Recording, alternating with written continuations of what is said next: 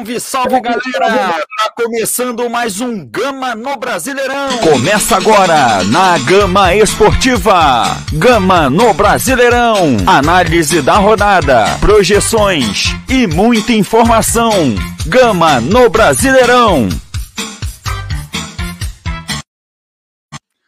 Salve, salve galera! Começando mais um Gama no Brasileirão, um programa que acontece toda segunda-feira às 10 da noite aqui na Rádio Gama Esportiva. Você acompanha a gente pelo Facebook e também pelo aplicativo Rádiosnet. Hoje a gente está no Player 2 da Rádio Gama Esportiva, Rádio Gama Esportiva 2. Você vai participar com a gente pelo WhatsApp DDD 24 99958 5131 e também através da nossa live no Facebook. Você vai deixar o seu comentário para a gente dar uma lida aqui ao vivo, beleza? Deixa seu like, curte, comenta e compartilha, espalha para todo mundo que você está na Rádio Gama Esportiva e também segue a gente nas redes sociais, arroba Gama Esportiva, Twitter, Facebook, Instagram e YouTube, beleza?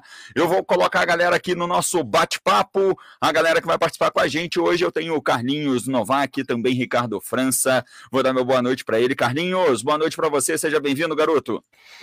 Boa noite, Henrique. Boa noite, Ricardo. Um prazer estar de volta aí no programa. E vamos lá, tem muita coisa para a gente comentar. Tem bastante coisa nessa rodada, 28 do Campeonato Brasileiro. Tivemos também a 31 da Série B, já com a 32 também acontecendo. Ricardo França, boa noite para você. Opa. Seja bem-vindo, garoto.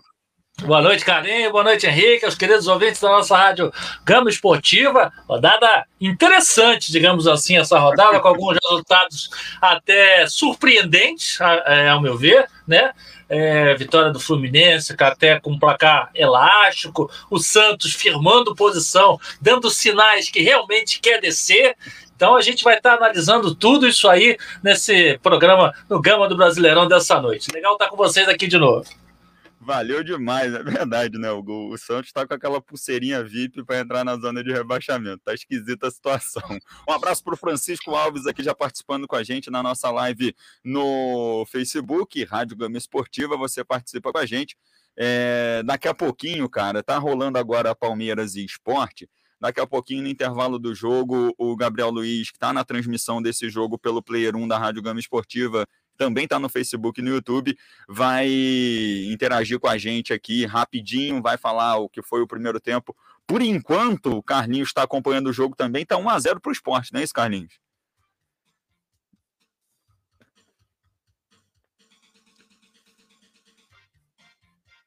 Isso, 36, 36 do primeiro tempo, 1 a 0 Show de bola. Daqui a pouco o Gabriel vai participar com a gente aqui também da nossa. Ô, ô Henrique. Facebook. Diga.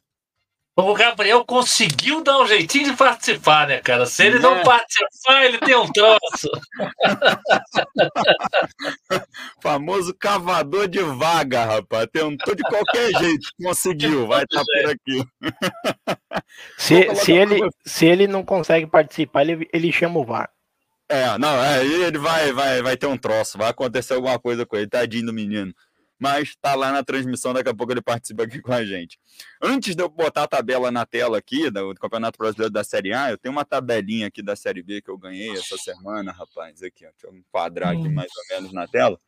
O Celso, que é um rapaz que acompanha o trabalho da, da Rádio Gama Esportiva, já me acompanhava também aqui de Petrópolis ele fez uma tabelinha, não sei se está dando para enxergar, ó, Curitiba, Botafogo, Goiás, uhum. Havaí, CRB, ele é vascaíno, fez essa tabelinha aqui e falou, ó, vai acompanhando aí, vai somando os pontos embaixo, vamos ver se o meu Vasco chega com acesso para a Série A. Então, Estou acompanhando a Série B nessa reta final de competição com a tabelinha que o Celso me arrumou aí. Está separadinha aqui. Toda segunda-feira no programa a gente vai atualizando essa tabela também para você. Vou colocar aqui na tela a tabela do Campeonato Brasileiro da Série A. A liderança é do Galo, Galo forte vingador, o Atlético Mineiro com 59 pontos, seguido do Fortaleza com 48, Flamengo em terceiro com 46, Palmeiras em quarto também com 46 pontos.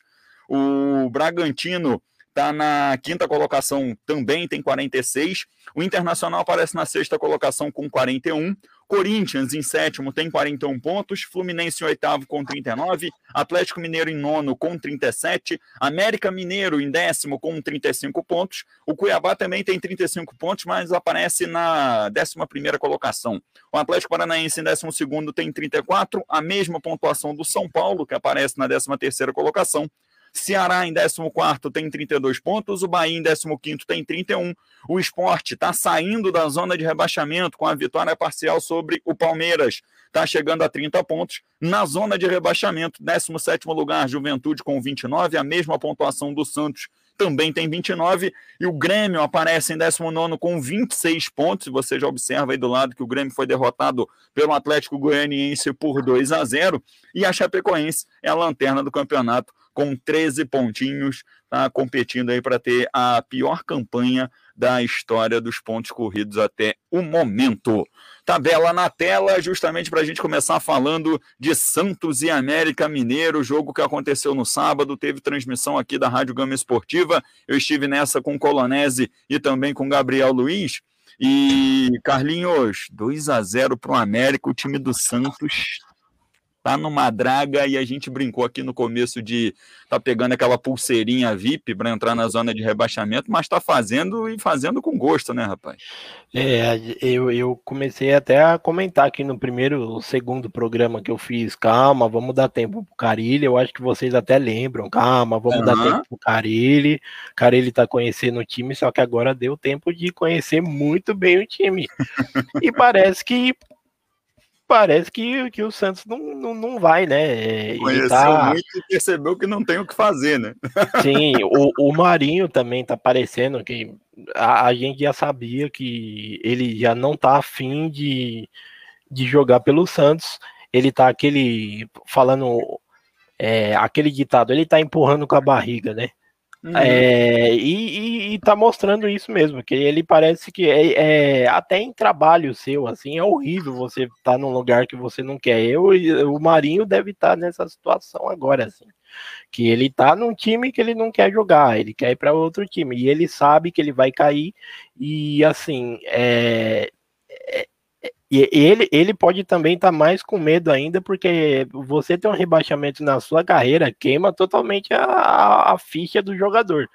E hum. o Santos tá, ele tá fazendo uns jogos assim, igual o nosso amigo Ricardo fala de queimar retina, porque eu acho assim que o ou o Grêmio ou o Santos, um dos dois vai.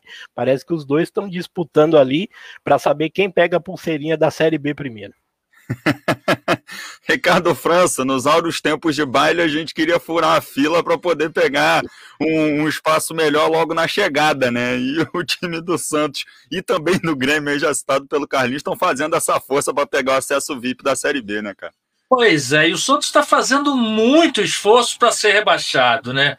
Ah, já está agora na zona de rebaixamento, está em 18, uma situação muito ruim da equipe do Santos, que não consegue mostrar um grande futebol. E digo mais: é, o Santos se prevalece um pouco da grande fase desse menino que está no gol do Santos, João Paulo, que vem fazendo uma grande competição. Talvez se não fosse por ele, o Santos já estaria, inclusive, numa situação muito pior.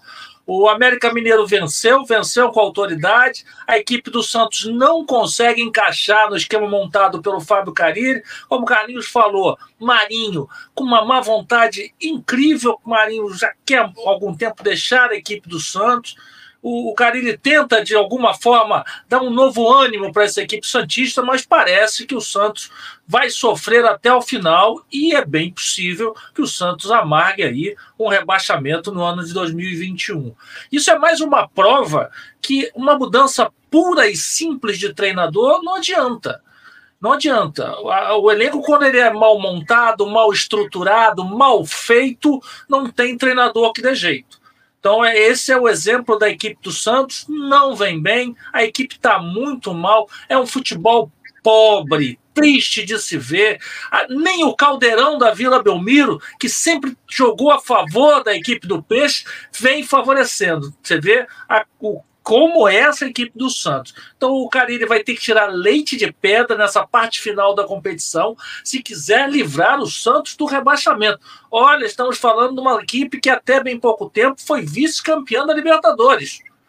E é uma equipe que hoje briga pelo rebaixamento. É, é, é o retrato realmente de uma, de uma má gestão de equipe, né? Mal feita, e acharam que bastava mudar o treinador que tudo iria mudar como num passe de mágica. Não é bem assim.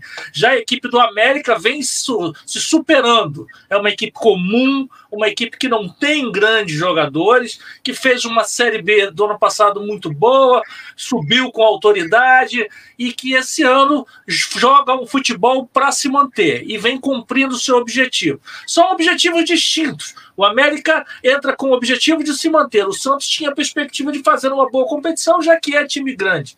E o América se saindo muito melhor que a equipe do Santos e vem, vem crescendo rodada a rodada. E vai dificultar ainda para muitos adversários daqui para frente para se livrar e se firmar ainda mais longe do Z4. E o América é, vem jogando um bom futebol, agora na mão do Marquinhos Santos, que está substituindo aí o, o Mancini, né? Que, que foi para o Grêmio. E o Marquinhos está fazendo um, um início de trabalho muito legal. Então, a América está de parabéns, agora o Santos precisa botar a barba de molho. O Santos não, se continuar desse jeito, vejo poucas perspectivas que o Santos consiga é, fugir desse rebaixamento e a tendência é que se afunde ainda mais no Z4, Henrique. E um detalhe bem importante, Carlinhos, é que a gente pensava sempre assim, é, no começo do campeonato, que o time do América ia ser aquele, aquela equipe montada para não cair, né? E está acontecendo Sim. completamente diferente. Ela é uma equipe que já está até olhando para a parte de cima da tabela, já está pensando, é, é, obviamente, que guardadas as devidas proporções, porque ainda tem bastante campeonato pela frente, mas ainda tem oportunidade de Libertadores. Sim, o, o, o América, na verdade, o, o América, na verdade, ele tá, ele vem jogando bem desde o Lisca, né? Aí o Sim. Lisca foi substituído pelo, pelo Mancini. Mancini aí no meio do caminho. O Mancini estava apresentando um bom futebol já. Se não fosse essa proposta do Grêmio, ele estava lá até hoje, talvez apresentando o melhor futebol ainda do que já está mostrando. O Marquinhos voltou. O Marquinhos é, entrou né, no lugar dele e tá. O América não decaiu o futebol, continua apresentando um bom futebol. Eu acho que o América não vai, não vai cair, não. Pode pegar até uma vaga na Sul-Americana aí.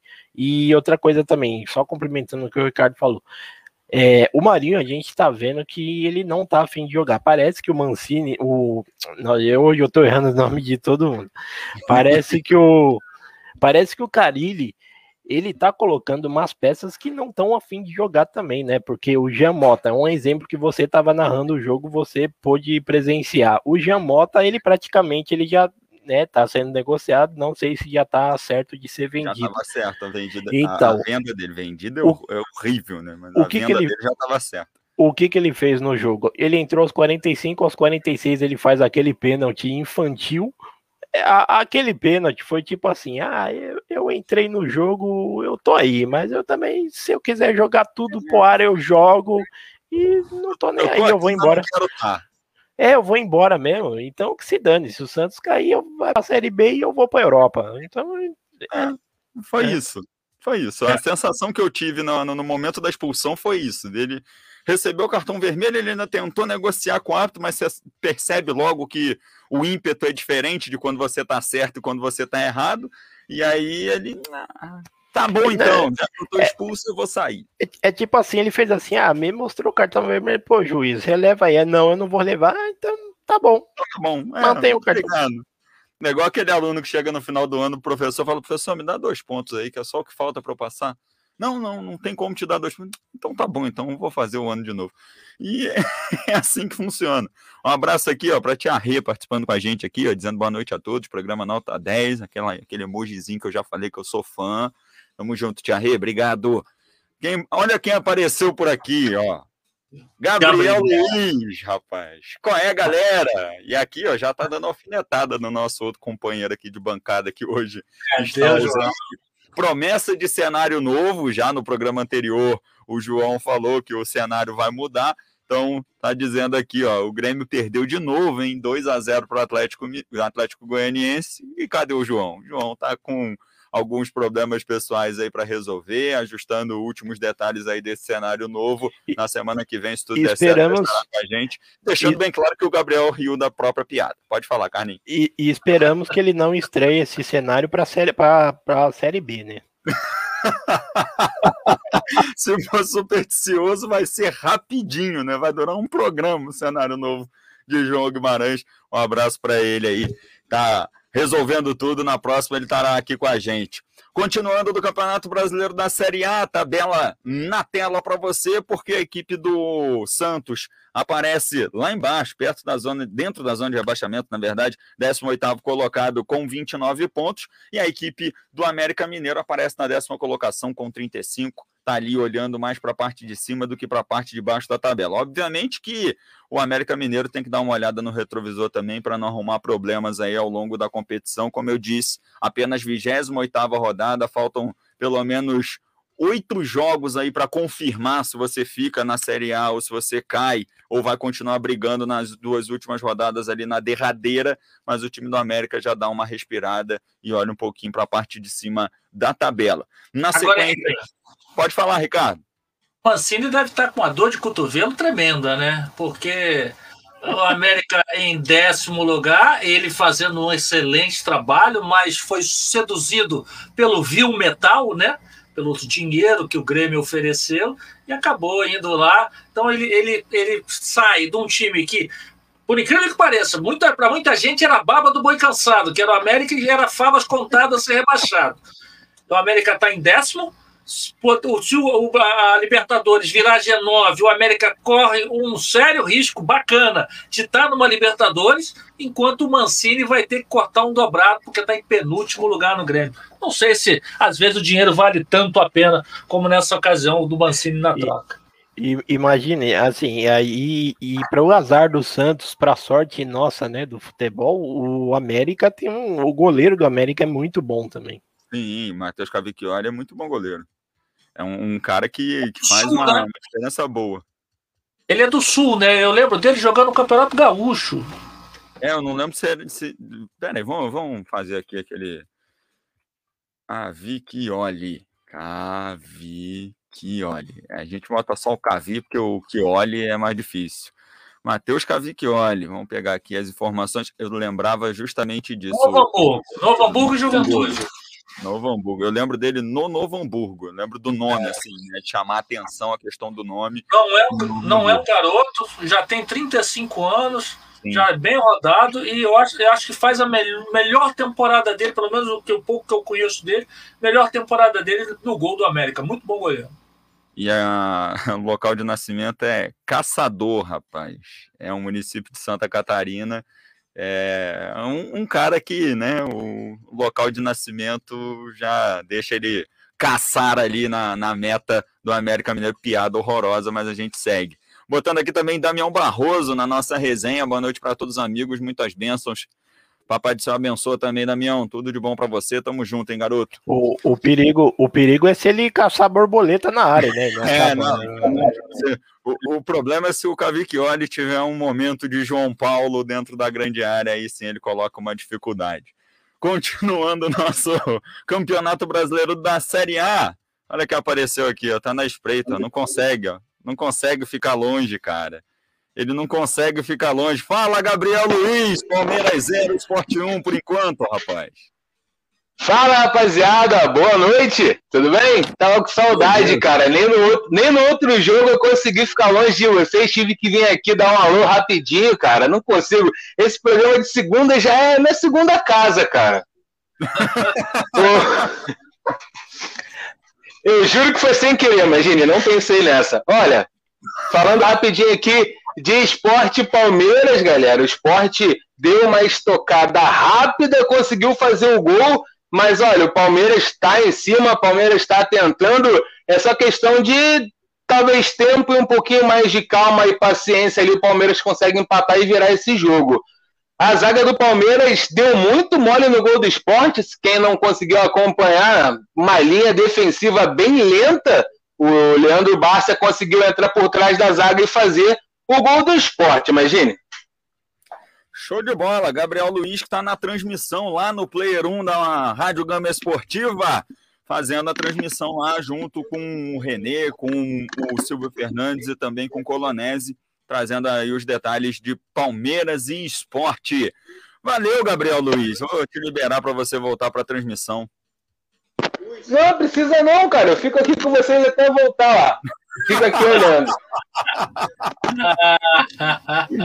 Me deixa aqui nos bastidores, eu não vou falar nada não, vou ficar aqui quietinho. Ó, pra você ter noção, eu coloquei o meu celular, tá aqui no. Tá ligado aqueles negócios de prender celular igual tem de uhum. carro? Botei na tela da minha TV, que aí eu consigo ficar aqui no programa e na TV eu acompanho o que está acontecendo no outro jogo e participo da transmissão. Ó, que cara aplicado, irmão. Só para estar tá perto de vocês, cara. Rapaz, olha aí, de gambiarra o homem também entende. Damião Barroso aqui com a gente também, tamo junto. Valeu, garoto. Falando de Campeonato Brasileiro, a gente segue aqui então, já que Gabriel Luiz vai se fazer polivalente, né? Estará pelo menos o famoso corpo presente aqui em alguns momentos do nosso programa. Daqui a pouco, quando começar o segundo tempo, ele vai para os bastidores aqui, fica só de, de zoreia no que está acontecendo, a gente libera ele para voltar lá para a transmissão. O Juventude empatou com o Ceará em 0 a 0 um jogo que teve muita confusão, e Ricardo França, é um jogo que, tirando a parte da confusão, o resto foi só protocolar, né? Entrar em campo para não dar WO conjunto. É verdade, são duas equipes realmente fizeram um praticaram, maltrataram, digamos assim, a bola. E foi um jogo. É, o 0 a 0 mostra bem o que foi o jogo. Um jogo bem fraco, bem ruim. É, juventude continua ali na zona do rebaixamento e o Ceará começa a se aproximar, né, Magê? O Ceará, uhum. que veio de uma temporada boa do ano passado, vinha numa temporada, até no começo de tempo de campeonato com um certo brilhareco, mas que não teve fôlego para poder se manter na, nessa no posicionamento na parte de cima da tabela e agora é, vai brigar nessas últimas rodadas para tentar se manter na Série A do Campeonato Brasileiro. São, du são duas equipes realmente de elencos modestos, né? O, apesar do, do Ceará ter feito um bom campeonato no passado, não é uma, uma equipe assim que você tenha é, confiança plena que fará uma boa competição, uma grande competição. É uma equipe realmente modesta e é, acaba sofrendo um pouco mais, pois, pois vê o seu arquirrival, né, o Fortaleza, fazendo um campeonato de Série A muito bom em segundo lugar é, a cobrança da torcida é bem é, é grande para que tenha o mesmo desempenho, mas a equipe do Ceará realmente não vem bem, não, não, vai, não faz um bom campeonato, assim como a equipe do Juventude. A equipe do Juventude é muito, muito mais ou menos, digamos assim.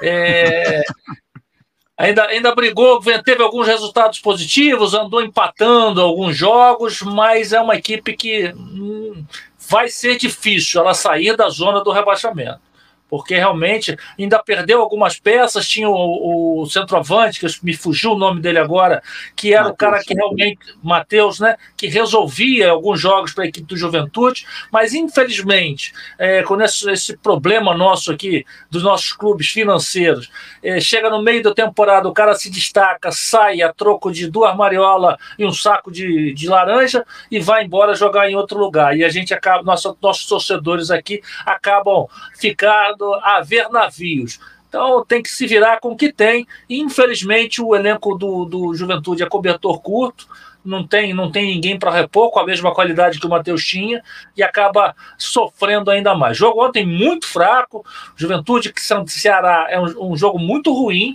e o 0 a 0 foi é, é, mais do que justo, foi justíssimo. E agora é se virar com o restante da competição para tentar se manter na primeira divisão. E olha que vai ser difícil. Para o Juventude, então, acho que a coisa vai ficar muito estreita daqui para o final, imagine. E se pudesse ser menos um a menos um, seria, porque feio, feio demais, difícil. É, e eu fico imaginando o cara que tem que comentar o jogo e o editor de imagem de melhores momentos. Esse cara tem que ganhar um prêmio. Então, mas assim, pelo, me, pelo menos esses daí esses daí estão ganhando para fazer isso. E os torcedores que compraram ingresso no meio de uma pandemia foram lá acompanhar esse circo de horror. Não é, cara. Essa parte também meio que me pega também, porque é, é uma situação muito delicada. Tudo bem que existe a parte toda da, da paixão do torcedor pelo time, pelo esporte, enfim, a gente sabe que muitas vezes é aquele coisa que não é só futebol, mas que é um jogo que não empolga, meu. Se você for vizinho do estádio, se você já tiver o hábito de comparecer, ok, beleza, eu bato palma para você que gosta e, e, curte, beleza. Agora, eu falo por, por condições que, que eu conheço, né? Para quem é, é, da região sudeste, às vezes você tem que se deslocar é, quilômetros por horas de estrada para assistir um jogo do seu time. Então, é, eu vejo muita gente de, de Juiz de Fora indo ao Rio de Janeiro acompanhar as equipes do Rio no, nos estádios. São duas horas, duas horas e meia, às vezes três horas. Se você pegar engarrafamento, vira cinco é, é, para acompanhar um jogo e às vezes o jogo é horroroso numa quarta-feira, nove e meia da noite, chovendo, enfim. Para quem acompanhou Juventude Ceará, eu bato palma, tiro o chapéu e admiro. 0 a 0 foi o placar do jogo. O Juventude dentro da zona de rebaixamento e um Ceará oscilando no meio da tabela.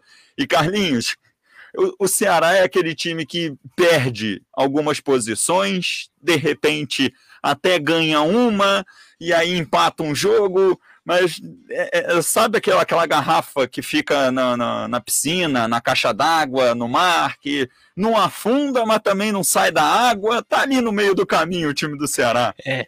É, é, é, esse, é, esse é aquele verdadeiro famoso time que tá lá disputando, mas não sabe o que quer. Não sabe se vai disputar o título, não sabe se vai para Libertadores, não sabe se vai para pré, para Sul-Americana, se vai cair, se vai ficar na, entre aqueles dois times lá que não ganha nada, mas também não cai.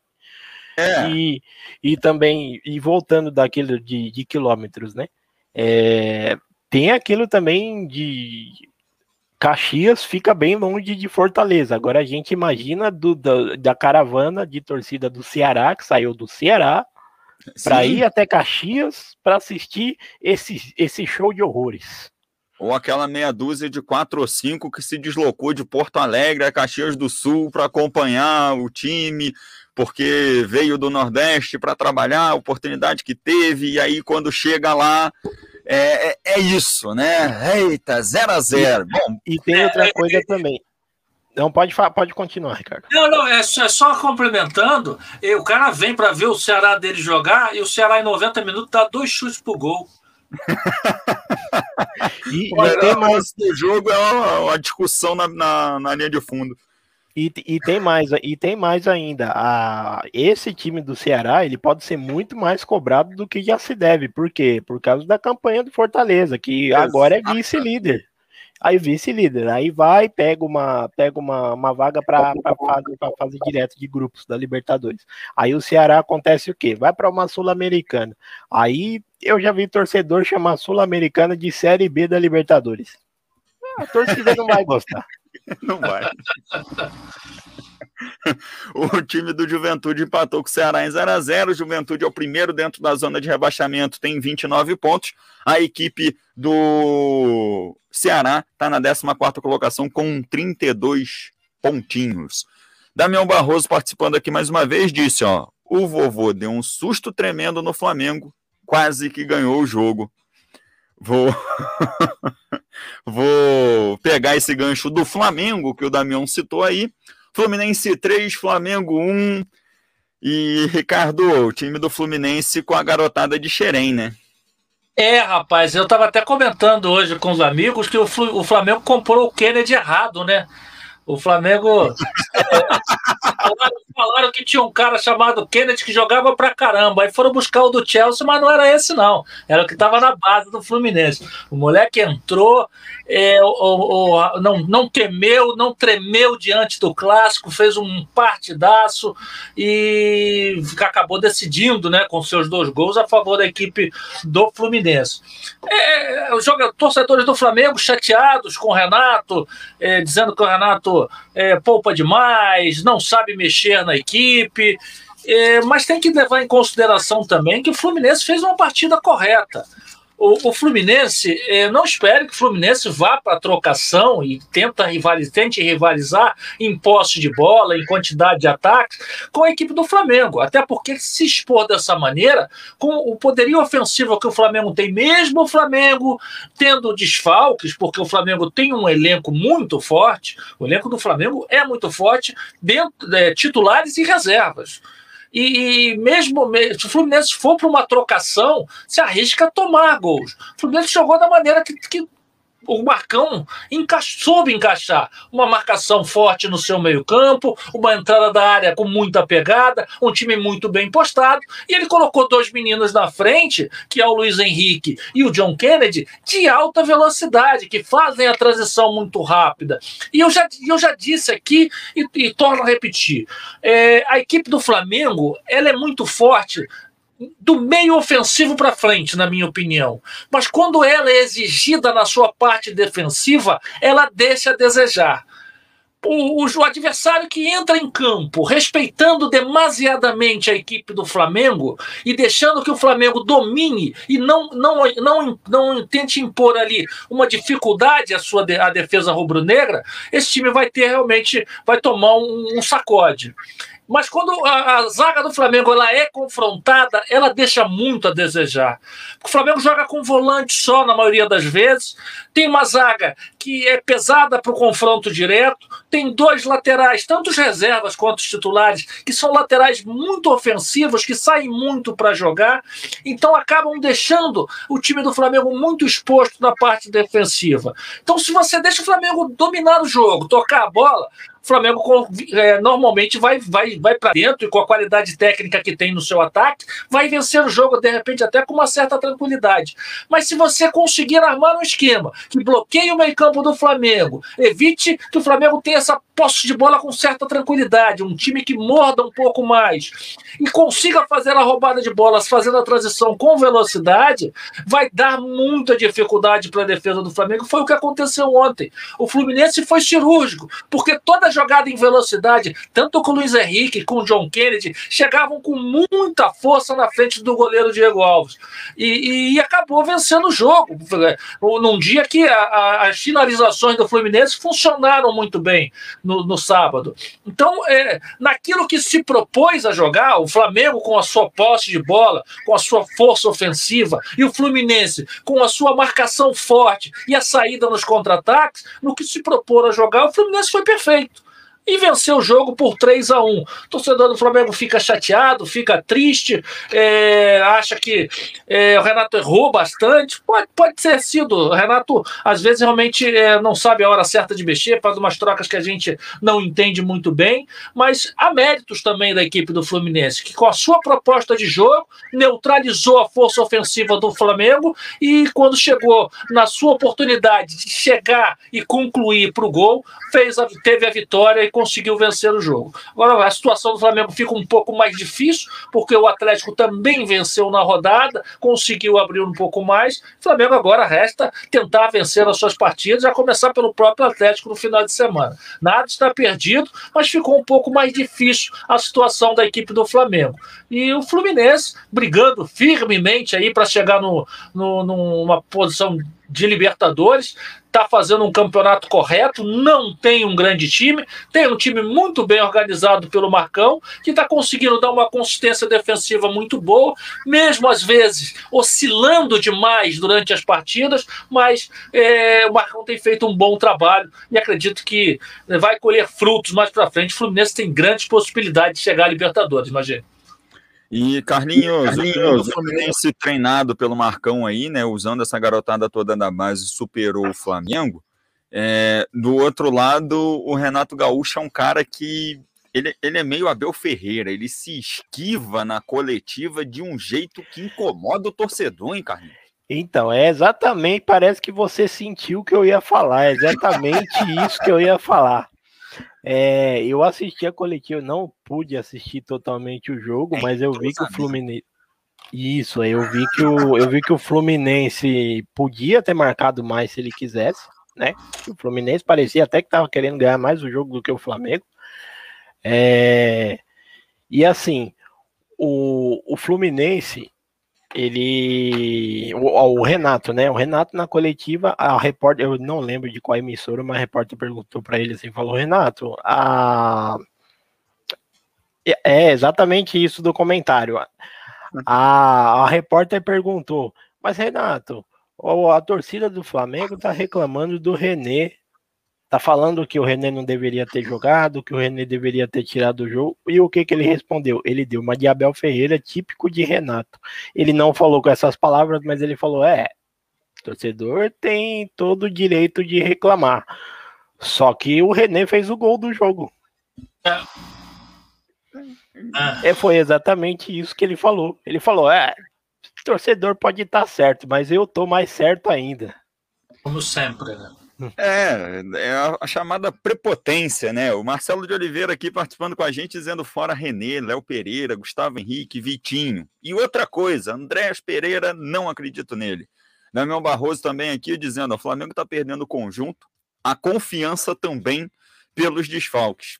Ele acha isso. E eu concordo com você, Damião, porque assim, chegou um ponto que o Flamengo estava soberano, tranquilo e calmo. Só que é igual carro novo né? Uma casa nova, tá tudo muito bem. Quando começa a chegar a parte da manutenção, as peças de reposição que você já não acha, aí, meu amigo, fica difícil, Ricardo. Não tem como você achar a mesma qualidade em outras peças. Tá difícil.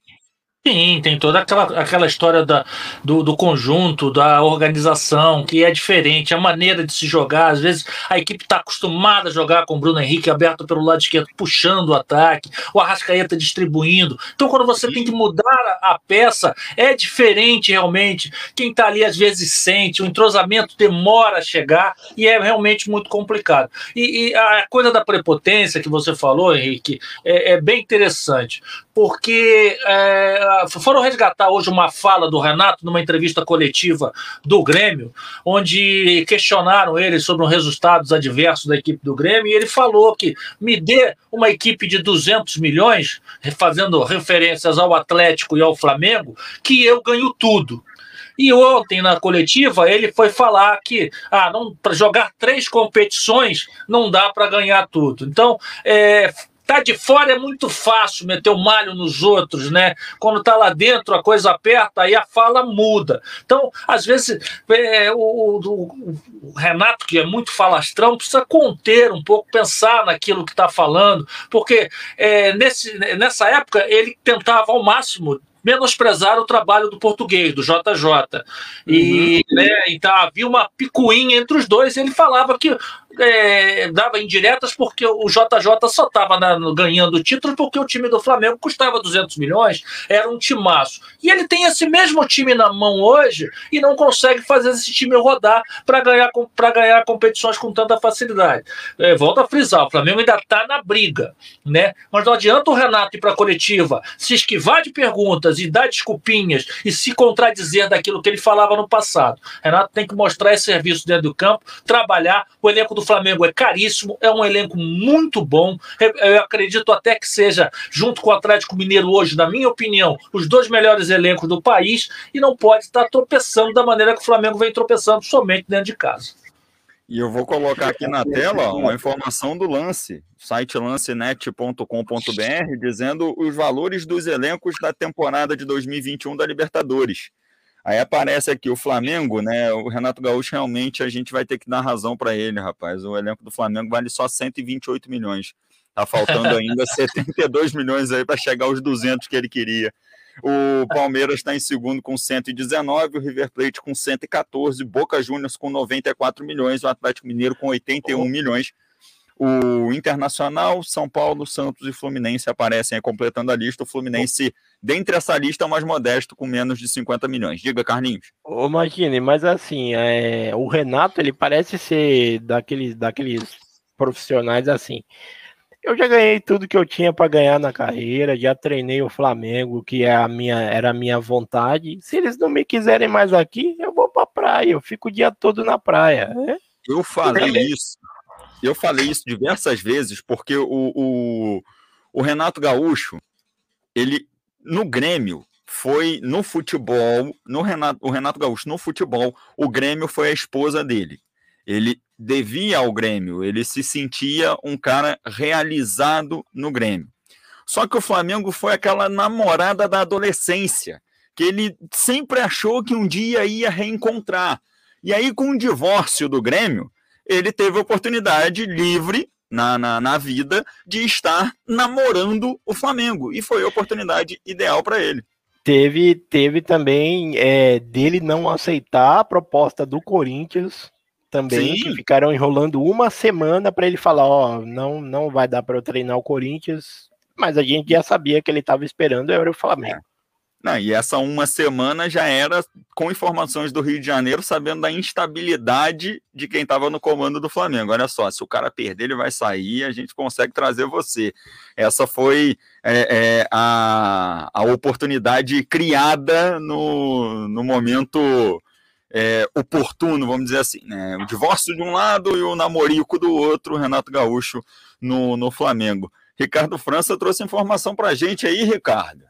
É, rapaz, o Palmeiras empatou e agora tá quase fazendo o segundo. E o lance inusitado, a bola foi cruzada no escanteio, a zaga do esporte não deu em bola, e o Luiz Adriano tava de costa pra bola, bateu com as nádegas da pelota e a bola entrou. Ele tomou até um susto. Um a um, não importa como, mas o gol surgiu e o Palmeiras se empatou já. Lance engraçado, realmente.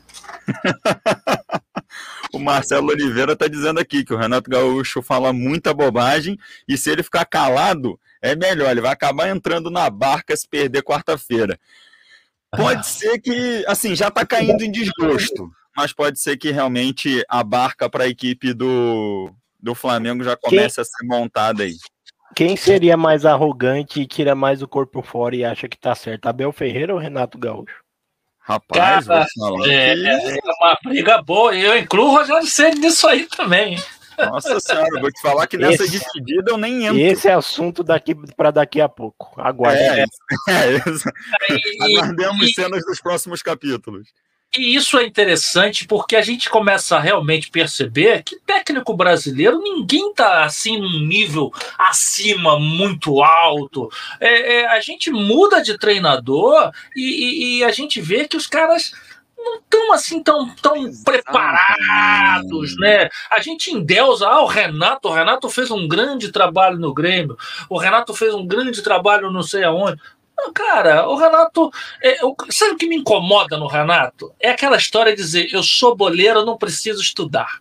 Eu, eu vivi lá dentro, então eu já sei tudo. Ah, pera lá, cara. A vida é uma eterna evolução. É, os cara, o cara pode jogar bola, ter sido um craque jogando futebol, mas às vezes a, a, parte tática não é uma coisa que, que lhe seja muito familiar. Então precisa, de repente, é, é estudar um pouco mais para trazer um conceito novo para a sua vida. E essa coisa de, ah, não, eu não preciso fazer curso, eu não preciso isso, não preciso daquilo. É, é muito empáfia, cara. É muito empáfia e desmerece aquele cara que rala pra caramba para estudar, para estar tá num, numa carteira, podendo fazer, é, aprendendo um pouco mais. E isso me incomoda. E a gente, agora, quando a gente percebe, quando ele está mais próximo aí, com o elenco estelar nas mãos, a gente percebe que não é isso tudo, né? Não é, não é, é, é, é um cara que evoluiu, ok, acho que evoluiu, evoluiu bastante, mas precisa botar um pouquinho mais o pezinho no chão, sandalinha da humildade, trabalhar um pouco mais para realmente chegar no patamar que ele acha que está. Então, é Sim. é que assim, é que assim, é... ele, ele e o Ceni que foram os dois últimos técnicos do Flamengo, eles têm uma coisa totalmente igual. Como jogadores, os dois são incontestáveis. Uhum. Só que agora os dois acham que eles, eles têm o mesmo tamanho como uhum. treinador. Isso aí. Não perceberam que a carreira de jogador acabou. Exatamente. João Guimarães aqui participando com a gente, dizendo boa noite, meus amigos. Boa noite, João. Seja bem-vindo. Cuidado aí para não pregar o dedo no cenário novo, hein? Não vai se machucar, hein? O, tá dizendo que reclamar da fala do Renato é assumir que não pesquisaram ao contratar. E realmente é um fato, porque a gente já sabia é, a toada, né? Qual era o ritmo, como era é, a coletiva. Eu fico com pena dos colegas jornalistas que vão fazer as perguntas, Porque é igual você perguntar para qualquer jogador na saída do campo e ele responder: ah, vamos ouvir o que, que o professor tem para falar lá para voltar e buscar os três pontos. Significa que o cara não está se importando com o que você está perguntando para ele. E as coletivas, na maioria das vezes, são dessa forma. Alguns treinadores não interpretam as perguntas a ponto de ter qualidade para responder. E aí o profissional excelente que está do outro As... lado, na maioria das vezes, fica uma coisa muito rasa, né? Às vezes também o que acontece, eles recebem antecipadamente as perguntas dos setoristas e o treinador seleciona, ó, essa aqui eu quero responder, essa eu não vou responder. É. Ah, e na 90% das vezes é na base da esquiva. Vou rodar aqui só em torno daquilo que me agrada responder e está dizendo que a fala dele é a mesma de quatro anos atrás, três anos atrás, dois anos, no começo do ano, e assim vai, desde quando encerrou a carreira como jogador, realmente.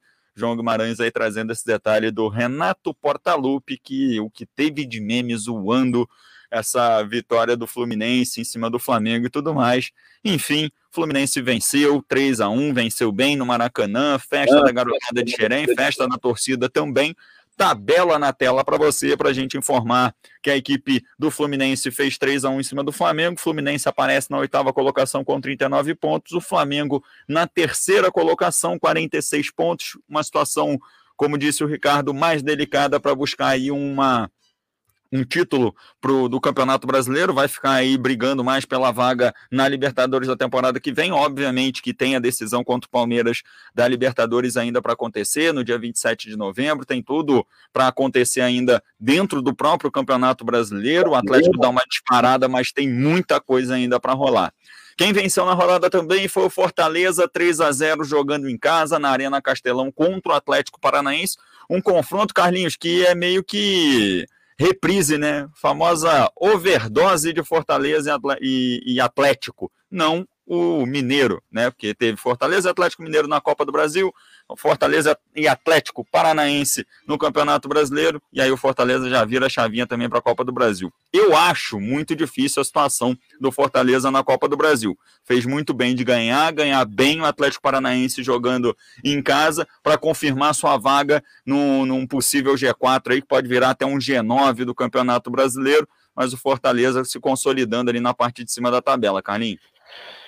Então, Fortaleza é, é um caso assim que a gente pode falar que não sei se pode usar essa palavra aqui, também não adiantou trocar de técnico, só que por um lado bom, porque tava lá o Ceni, veio esse excelente treinador argentino, ele, né? Isso.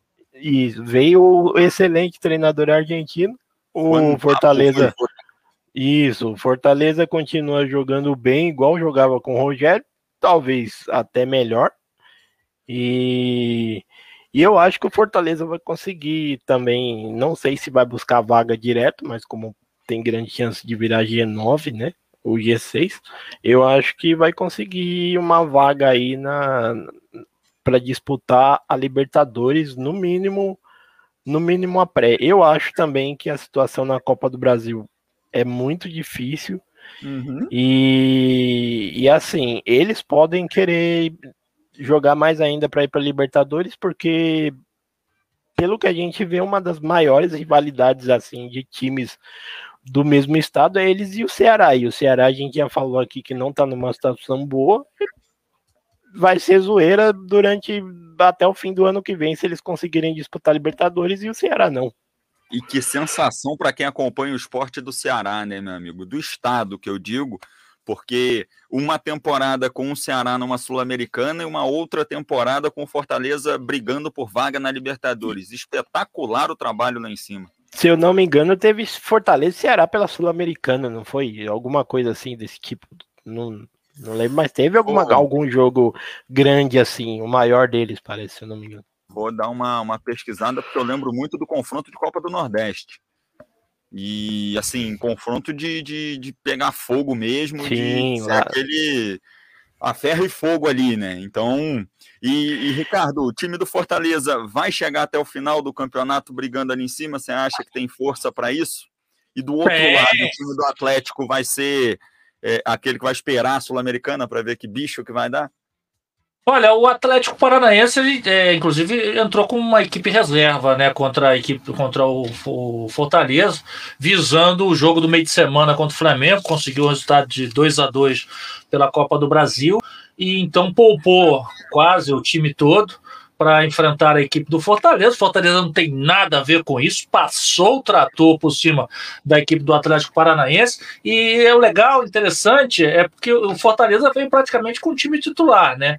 Então, quer dizer, dá, dá mostras que parece que não acredita mais na, na sua recuperação na Copa do Brasil e está focado em, em, jogar no Campeonato Brasileiro e o que fez muito bem. Não, ele não quer, não interessa para o Fortaleza se o Atlético Paranaense vem com o time A ou com o time B. O Atlético Paranaense que está dentro de campo e o Fortaleza não tomou conhecimento, fez uma boa partida, venceu com autoridade a equipe do Furacão e, e se posicionou ali na segunda posição ao vice-líder é claro, a equipe do, do Fortaleza tem jogos a mais do que, do que Flamengo e a, até o próprio Atlético Mineiro, mas está muito bem posicionada. O Voivoda consegue montar um esquema eficiente para a equipe, que é uma equipe que joga muito baseado na, na, na, na ofensividade, principalmente quando joga dentro de casa. É um time que bem organizado e realmente, é, eu, eu, o Fortaleza é um time que me surpreende nesse campeonato brasileiro.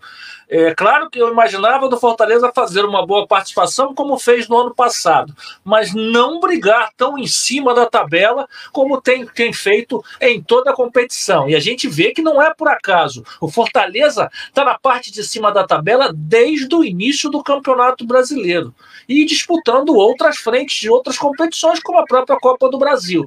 Então, o Fortaleza, a meu ver, vai brigar lá em cima, vai chegar na Libertadores, já está aí com 48 pontos, numa colocação muito bacana.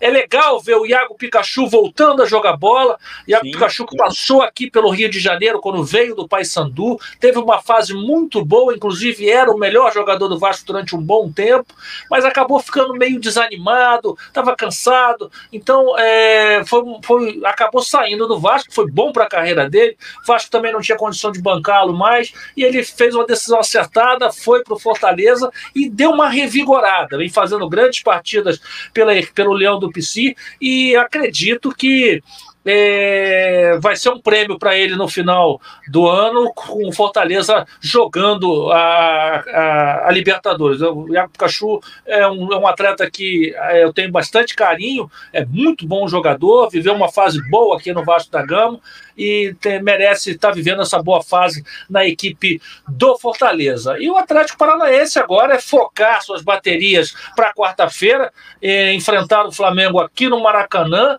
e tentar aí passar para a fase final, para a decisão da Copa do Brasil. Tem, tem chance, tem possibilidade.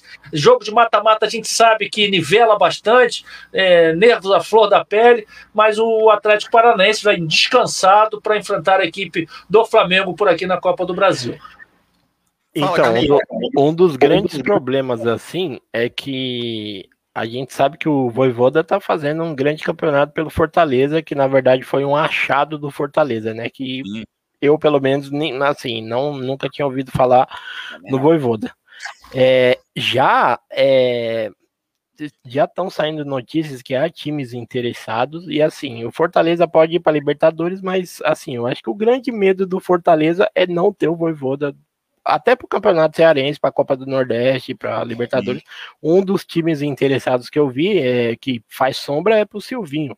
Se o Silvinho cair no Corinthians, o Corinthians eu ouvi falar que o, o primeiro da lista é, é ele. Então.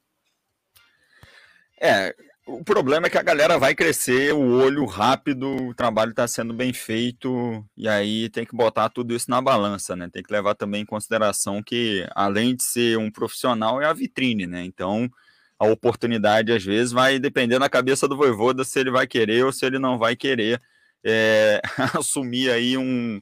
O time do Corinthians deu até uma melhorada, então, assim, não tá tão perigoso quanto estava antes. Não tá bom, mas também não tá tão perigoso. E Carlinhos, eu peguei aqui a informação: Fortaleza enfrentou o Ceará na Copa do Brasil dessa temporada. Né? Então, assim, a gente estava nas das competições, eles se enfrentaram na fase de grupos da Copa do Nordeste e aí foram para o Campeonato Cearense, disputaram o Campeonato Cearense também se enfrentaram. Na Copa do Brasil se, se enfrentaram em dois jogos. O primeiro jogo foi 1 a 1 o segundo foi 3 a 0 para Fortaleza. E no primeiro turno do Campeonato Brasileiro, o Ceará fez 3 a 1 Então ficou aí aquela rixa. Se eu não me engano. Copa do Brasil, mas deu tudo certo no final. Se eu não me engano, esse jogo do Fortaleza na Copa do Brasil ainda era o Sênio treinador. Isso. Se eu não estou enganando. Isso. O Ceni fazendo o. A, é, teve um, um, meme que fizeram porque ele conseguiu eliminar o São Paulo, conseguiu eliminar o, o Flamengo, deu, deu uma, uma, uma rodada com, com Fortaleza aí, dando um trabalho para a galera.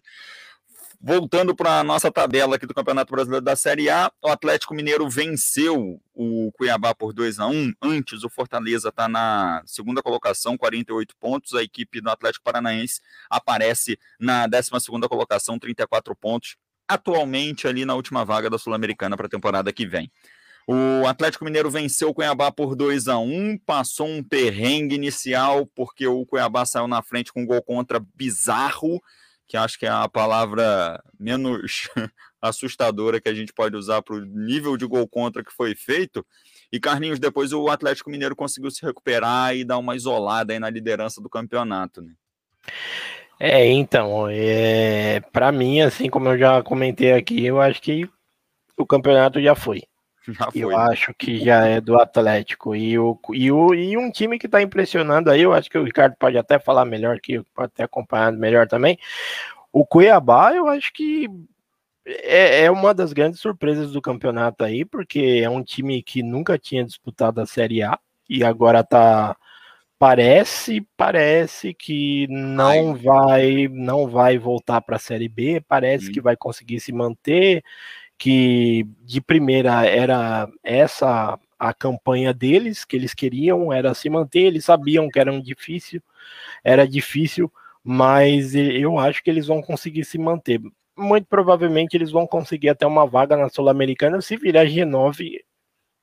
Vamos ver se eles conseguem uma vaga na pré-Libertadores, o que seria totalmente mais impressionante ainda do que já é, né? Além de se manter, de vir um time da Série B o primeiro ano na Série A e já conseguir uma vaga na pré-Libertadores.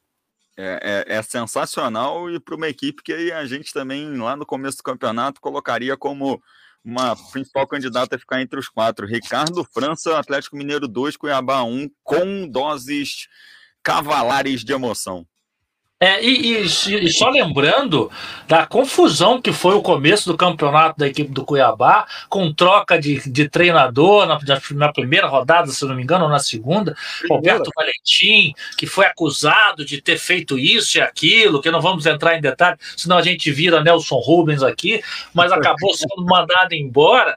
E o Cuiabá entrou num, num problema, aí acabou trazendo o Jorginho, e que, na minha opinião, foi o grande acerto do Cuiabá, né? É, o, o Jorginho é um, é um cara bem inteligente, e é um cara que sabe armar esses times é, mais modestos, digamos assim, consegue fazer bons trabalhos nessas equipes. Cuiabá não é um grande time. Se você analisar, ver o jogo do Cuiabá, às vezes chega a dar raiva, porque o Cuiabá dá bola para o adversário jogar de maneira assim, sem não tem a menor vergonha. Deixa o adversário atuar, se trincheira na sua defesa e vai para dentro do, do, do, da equipe no contra-ataque. Às vezes, quando não dá também, ele fica suportando a pressão ali e se acabar 0 a 0 para eles está ótimo, não tem problema nenhum.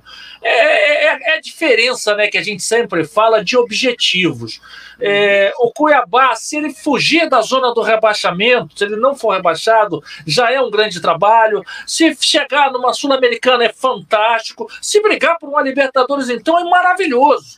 Já o Atlético, com a equipe que tem, tem obrigação de brigar por título. Então, quer dizer, a pressão é sempre muito grande, muito maior naquela equipe que briga por título, né?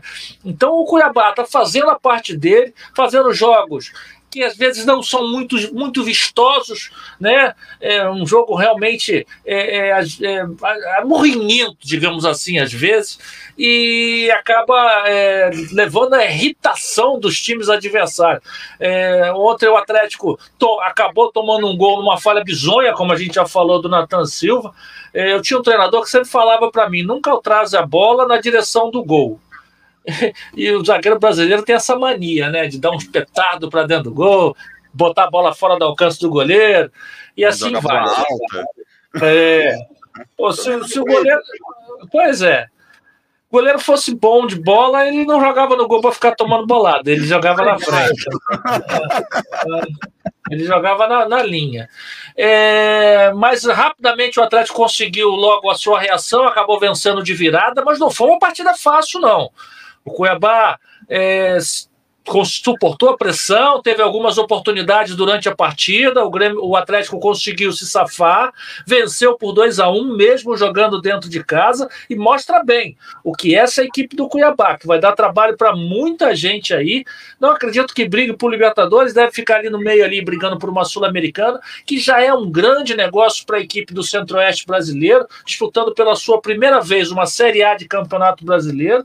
É, mostra que tem uma estrutura razoável e a gente vai ver aí o Cuiabá jogando uma competição internacional aí, que é, que é bem bacana. Eu não, eu não acho até que o Cuiabá já jogou uma competição internacional como campeão da Copa Verde, não seria a primeira vez que disputa, mas através do Campeonato Brasileiro, uma competição que muita gente, que aqueles analistas que analisam pelo nome, né? Pega a tabela no começo da competição e fala: ah, América Mineiro vai cair. Cuiabá, hum, esse não ganha de ninguém, vai ficar em último. Tá aí, os caras estão aí mostrando que realmente tem muito a, a apresentar. Né? Então, o Cuiabá fazendo um campeonato brasileiro correto, pode não ser um futebol maravilhoso, vistoso, mas é o que ele consegue apresentar e nisso ele vem se portando muito bem dentro da competição.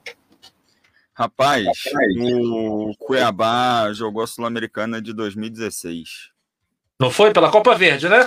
Exatamente. E eu vou colocar na tela justamente porque a informação completa é legal.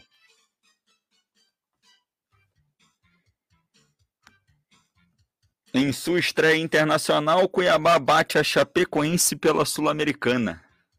A Chapecoense foi considerada campeã na temporada de 2016, mas o Cuiabá é, conseguiu vencer a, a equipe da Chape no, na sua estreia na competição. E a parte legal é que o último parágrafo diz o seguinte, ó.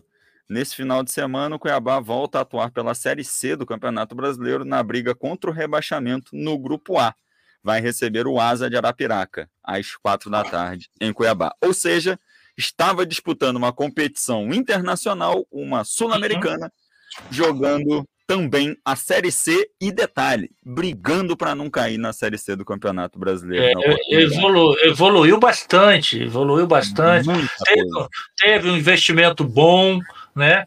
Não pode ter atitudes amadoras como aconteceu naquela, na, na, no começo da uhum. competição, que aquilo foi, aquilo realmente pôs em xeque realmente se o Cuiabá era uma equipe séria ou não, né? Foi uma, uma coisa esquisita, né? Na verdade, além de ter troca de treinador, quase teve troca de esposas também, né?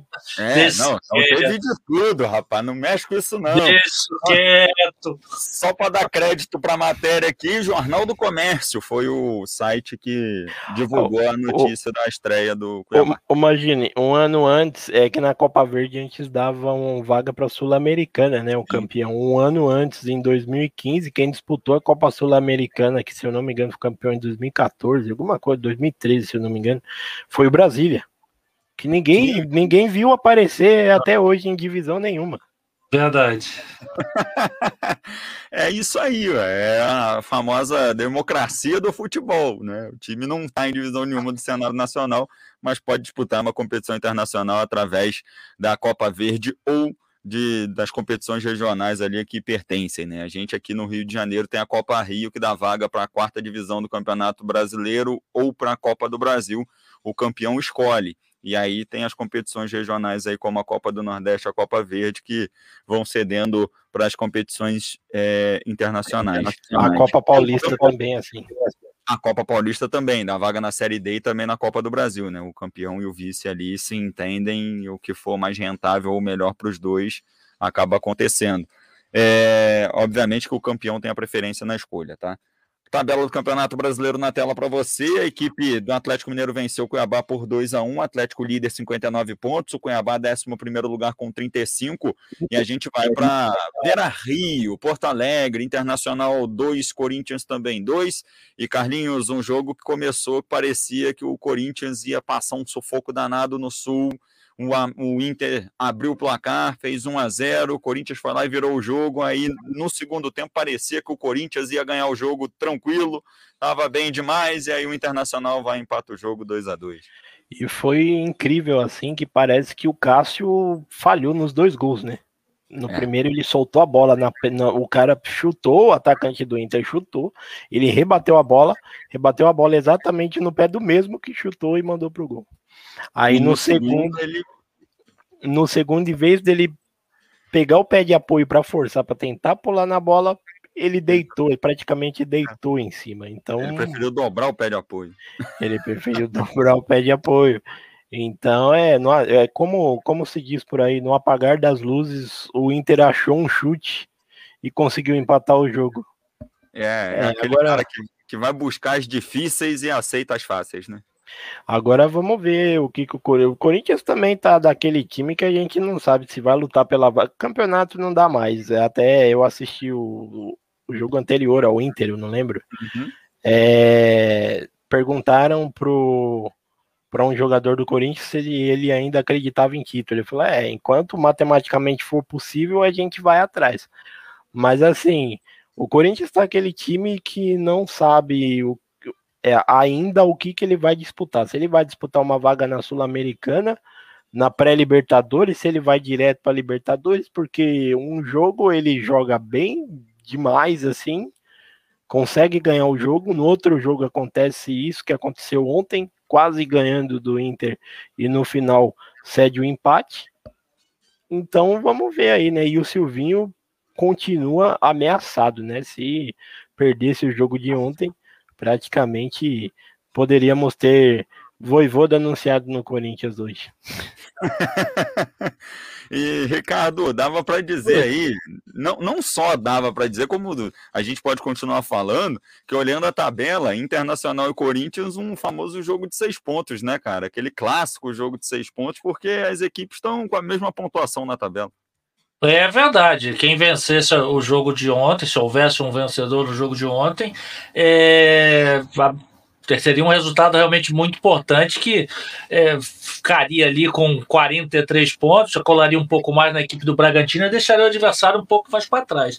Mas é, mais uma vez o, o, Inter saiu na frente, né? o Corinthians conseguiu a virada na partida, mas no finalzinho não, é, num, num, chute de longa distância. Ah, só para falar, o Palmeiras virou, tá? É, num, um chute um chute de longa distância e acabou o Cássio aceitando. É, o Cássio não vem bem já tem algum tempo, já não é a primeira vez que o Cássio falha no Campeonato Brasileiro. É, é um goleiro que tem sua história na equipe do Corinthians, mas chega um determinado momento que é preciso preservar, né? Preciso dar, dar espaço para outro atleta, outro jogador, para ver se as coisas melhoram. O Cássio não vem bem, já tem algum tempo, e acho que seria interessante ele tirar um pouquinho, um pouquinho do foco, botar ele para treinar, se recuperar tecnicamente, que é muito importante para o goleiro a recuperação técnica, e corrigir algum, algumas coisas que ele vem errando e dar espaço para outro jogador. O, o, Walter, que era o seu reserva até ano passado, infelizmente agora, felizmente para o Cuiabá, está fazendo um bom campeonato pela equipe do Cuiabá, e é Corinthians vai ter que acertar isso aí, porque realmente o Cássio vem deixando a desejar, já tem algumas partidas, parece meio sem confiança. E a equipe da equipe do Inter, né? ontem foi engraçado, imagina, eu não sei se você e o Carlinhos chegaram a, a, a ver, o, o, gol do, do Inter foi no final, um garoto que não estava sequer, não ia ser nem relacionado, acabou entrando, ele faz um gol de longa distância, onde o narrador da transmissão é, não viu o gol. Não sei se ele estava transmi... Foi transmitido aqui para São Paulo, o Kleber, o, o, narrador, né, ficou perdido totalmente. É, eu não sei se ele estava mexendo no zap, eu não sei o que que foi. Ele estava falando uma, uma, coisa completamente diferente e de repente o gol surge, ele leva uns cinco ou seis segundos para perceber que a bola tinha entrado. Quer dizer, foi um jogo meio surpreendente, digamos assim. E um resultado ruim para as duas equipes, tanto o Inter quanto o Corinthians. Um empate que não, é, não foi bom, né? Fez com, fez com que o Fluminense encostasse ali com 39 pontos. O Atlético Goianiense também começa a chegar. Então, essas equipes tem que começar a, voltar a vencer, né? Porque é, a, a briga pela, pelo, pela vaga na Libertadores vai ficar muito estreita nessa parte final e vai ser uma briga legal, vai ser bom de assistir isso aí. A equipe é, do Fluminense do Atlético Goianiense tem 27 jogos, sempre lembrando isso, esse campeonato com essa coisa de data FIFA, pra, dia jogo para cá, dia jogo para lá. O Fluminense e o Atlético Goianiense tem 27 pontos e 27 é, jogos e o Internacional e Corinthians tem 28. Então, uma vitória tanto de Fluminense e Atlético Goianiense periga aí a posição dos dois né, na tabela. 2 a 2 até foi, foi um resultado justo para o que foi. Lamentar somente, mais uma vez, briga de torcedores ali, entre torcedores de Corinthians e Internacional. O que eu não entendo é os caras queriam tanto voltar para o estádio, queriam tanto ver jogos, e quando voltam, é essa coisa aí de ficar brigando, é, se agarrando. Cara, pô não, não, não, vale, mas não vale a pena isso não, gente. Futebol é saúde, futebol é, é legal para dentro do campo. Negócio de briga fora isso aí para mim é uma bobajara do caramba, Henrique. Sem necessidade, Sem necessidade nenhuma, cara. É, é, só a parte que eu gosto de frisar.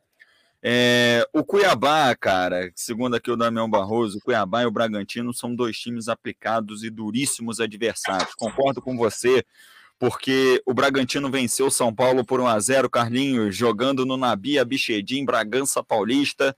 Como disse um tempo atrás aqui o Colonese. É. Ô, ô, ô Henrique. Sobrou sanduíche de linguiça pra galera. Diga, essa vez eu vou, eu vou fechar até o microfone que eu vou deixar o Carlinhos à vontade para comentar. Vamos lá, Carlinhos. Bragantino 1, São Paulo 0. Então, na verdade, eu tive o prazer de fazer esse jogo ontem pela Gama Esportiva, né? É, o São Paulo continua. É aquele caso que a gente falou aqui já no programa.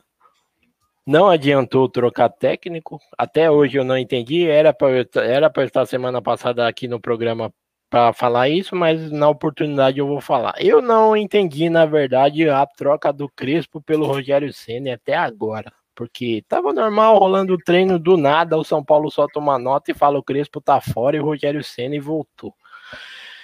Assim, é é complicado porque eles trazem um técnico que desde a época de jogador é, ele sempre mostrou problema de relacionamento dentro, da, dentro do vestiário. Nos times que ele passou, Fortaleza, Cruzeiro e Flamengo, ele também mostrou isso. Parece que não mudou. E assim, para voltar para o time, ele, ele também continua errando escalações como o, o, o Crespo fazia. E assim, sobre falando sobre o jogo, o Bragantino, eu concordo com o nosso ouvinte aí. O Bragantino é um time muito difícil de jogar, mais difícil ainda de jogar lá no estádio deles, é, e o Cuiabá e o Bragantino são dois times aplicados do ritmo. Eu concordo totalmente. Ontem a gente viu o seguinte: o Bragantino ele foi para cima do São Paulo. Ele, mesmo São Paulo se fechando, ele estava tentando achar os erros da, da, do, da, da, defesa de São Paulo. Conseguiu achar, obviamente, no gol de cabeça do Luan. O São Paulo tentando a mesma coisa, tentando é, achar os erros do, do, do, devolver o que o Bragantino fazia para São Paulo, tentou achar os erros do Bragantino, só que como eu falei na transmissão, não existe. O São Paulo estava tentando bater na mesma tecla e não existia esses erros, tanto é que o jogo foi 1 a 0. O Bragantino é um time que ele tá lá na frente e na mesma hora ele tá lá na zaga conseguindo se fechar toda. É um bom time treinado pelo Maurício Barbieri, é, que tem tudo assim para levar a Sul-Americana também. que é que vai ser o primeiro título internacional do, da, da equipe. É, foi muito é o que a gente falou ontem na transmissão também foi muito bem é, foi muito bem a parceria, a parceria com a empresa de energéticos deu muito certo é uma das parcerias que a gente pôde ver que deu mais certo e, e assim é, quanto ao time do São Paulo é, eu vou responder aqui também a pergunta que me fizeram no ar ontem. Por que, que o Benítez não, por que, que o Benítez não entra? A gente, ach, a gente achava assim que teria é o que foi é, jogado na imprensa que teria uma briga entre o Crespo e o Benítez. A gente viu que não que não existe essa briga, porque o Rogério Senna também continua não escalando é, o Benítez. Aí é, ele vem também de, desde a época do Vasco, como é, a gente sabe, tendo enfrentando problemas de, de contusões. E, e assim, eu acho que o Rogério Senna, até o Crespo não tem escalado ele assim, é, já para começar o jogo, porque eu acho que o São Paulo não, não acha que ainda vale totalmente o risco de deixar ele jogar os 90 minutos. Por isso que ele entra no decorrer do jogo. Eu acho que o São Paulo pensa assim, não, vamos escalar ele para o final, ah, é, porque não, não vale o risco de deixar ele. É, ele ele joga certa sem entrar como titular, né? Sim, vai ser uma substituição incerta. Aí perguntaram assim também: ah, por que, que não tiraram? É por que, que o Rogério não entrou com o Marquinhos ou com o Éder no lugar do Pablo no começo do jogo? O Rogério Senna ele já é conhecido de não assim de não de não gostar da base. Uhum. assim no Cruzeiro no Cruzeiro e no Fortaleza e no e no Flamengo como treinador pelo menos ele não revelou nenhum jogador. No São Paulo foi a mesma coisa. No São Paulo foi a mesma coisa. Então isso está explicado pelo Marquinhos não ter entrado não ter tido essa oportunidade mas assim, a gente está falando de. Eu, eu, vou repetir uma coisa que eu falei nos outros programas, falei na transmissão. A gente está falando no ataque de Pablo, né? A torcida não está aguentando mais. A torcida não aguenta mais. E assim, é, o que aconteceu, que era pra, até para eu ter falado no programa passado, se eu tivesse participado aqui contra o Corinthians, o São Paulo ganhou um presente de grego, né? Porque eu não sei se o Rogério Ceni não sabia da regra, se o Rogério Ceni é, optou por achar que o Pablo vai servir para ele até o final de 2023, ele tinha uma cláusula no contrato de que se ele fosse escalado em mais um jogo, por isso que o Crespo não estava colocando ele para jogar. Se ele fosse escalado em mais um jogo, ou se ele entrasse no decorrer do jogo, o São Paulo teria obrigação de ficar com ele até o final de 2023. Ou seja, o São Paulo ganhou um gigantíssimo presente de grego, que dá para a gente ver assim, complementar. A gente vê, viu que ontem, eu acho que até o elenco percebe que ele não dá conta do que ele faz, porque ontem o Luciano ele ele chegou a se machucar durante o jogo, teve aquele lance bizarro lá que ele, além dele não fazer gol, ele atrapalha quem vai fazer, é, ele atrapalha quem vai fazer. Falaram na transmissão que a bola acertou o Morumbi, mas eu falo que acertou no Castelão, lá, em, lá no Ceará, em Fortaleza, a bola, porque não, não tem outra explicação. E assim, é, falam que a torcida, alguns da torcida falam, não, tem que dar uma segurada no Pablo, porque o Pablo é esforçado. Não, esforço em treino não ganha jogo. Não é. Esforço em treino não ganha jogo. E assim, o Luciano, só complementando, o Luciano, ele se machucou durante o jogo. Aí o que aconteceu? Ele foi para fora do campo quando todos achavam que o Rogério ia substituir ele. A reportagem da TV falou que ele queria voltar. Ou seja, porque é, é, ele deve ter pensado na cabeça assim. Eu tô deduzindo que ele pensa na cabeça dele assim. O time já tá ruim. O ataque já tá ruim. Se eu sair, o que, que vai acontecer aqui? E, e o São Paulo, assim, o que está acontecendo? Os últimos. Dos últimos quatro jogos do São Paulo, eu fiz três pela gama esportiva, eu pude acompanhar. O São Paulo, ele não está tendo, mesmo tendo uma escalação com três atacantes, ele não tá tendo um homem de referência na frente. Parece que os atacantes ficam perdidos e não tem um homem no meio para jogar a bola, para fazer a bola chegar, mesmo nos três atacantes. Então, tá difícil. E o, o Ricardo, só para pegar um gancho no que o Carlinhos falou, Benítez, a gente, eu conto ou você conta? Cara, o Benítez é isso aí, cara. O Benítez, o Benítez a gente aqui achava agora vai, o Benítez vai jogar. Aí ele ficava, ele entrava, jogava 35 minutos, se machucava e, e não jogava mais. É um jogador de técnica apurada, isso não é inquestionável.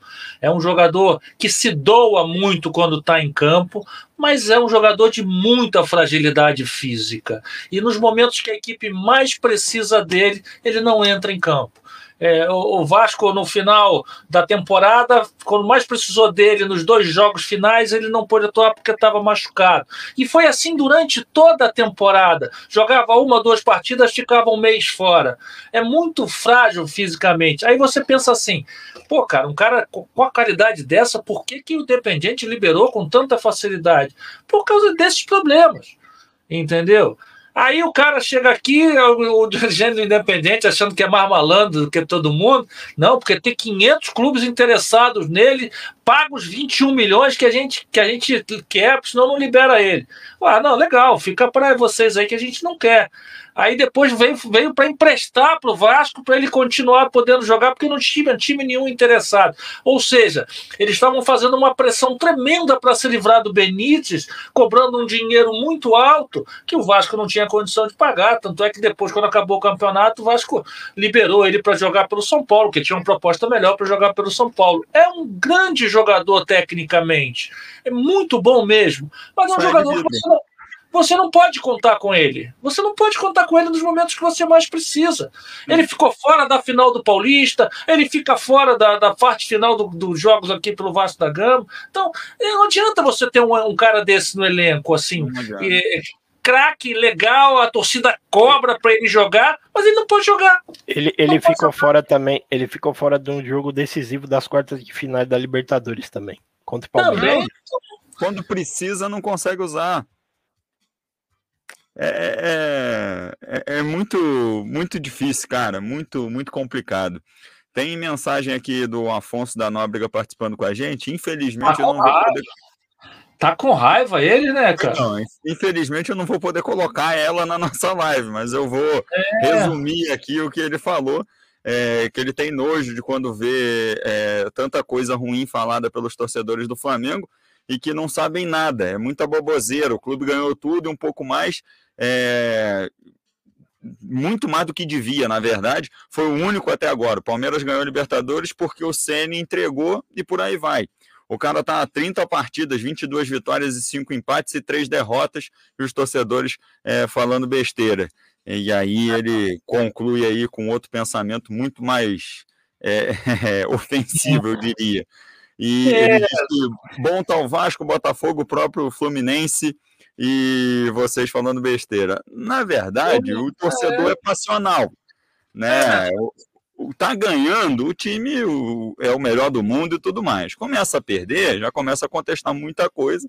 Obviamente que o torcedor do Flamengo da temporada de 2019 para cá ficou mal acostumado, porque é. Jesus apareceu no time e resolveu que ia ser assim é, evoluiu bastante. A gente, obviamente, tem que voltar um pouquinho no tempo e dizer que se não fosse por falas tipo Márcio Braga, que acabou o dinheiro, e depois com Eduardo Bandeira de Melo dizendo que vou pagar as dívidas, não tem título, não tem time, não tem nada, vou pagar o que está devendo. Se não fosse essa base sólida de Bandeira de Melo, o time do Flamengo hoje em dia é, poderia estar muito pior do que vários outros. Mas a gente segue aqui no nosso Campeonato Brasileiro da Série A.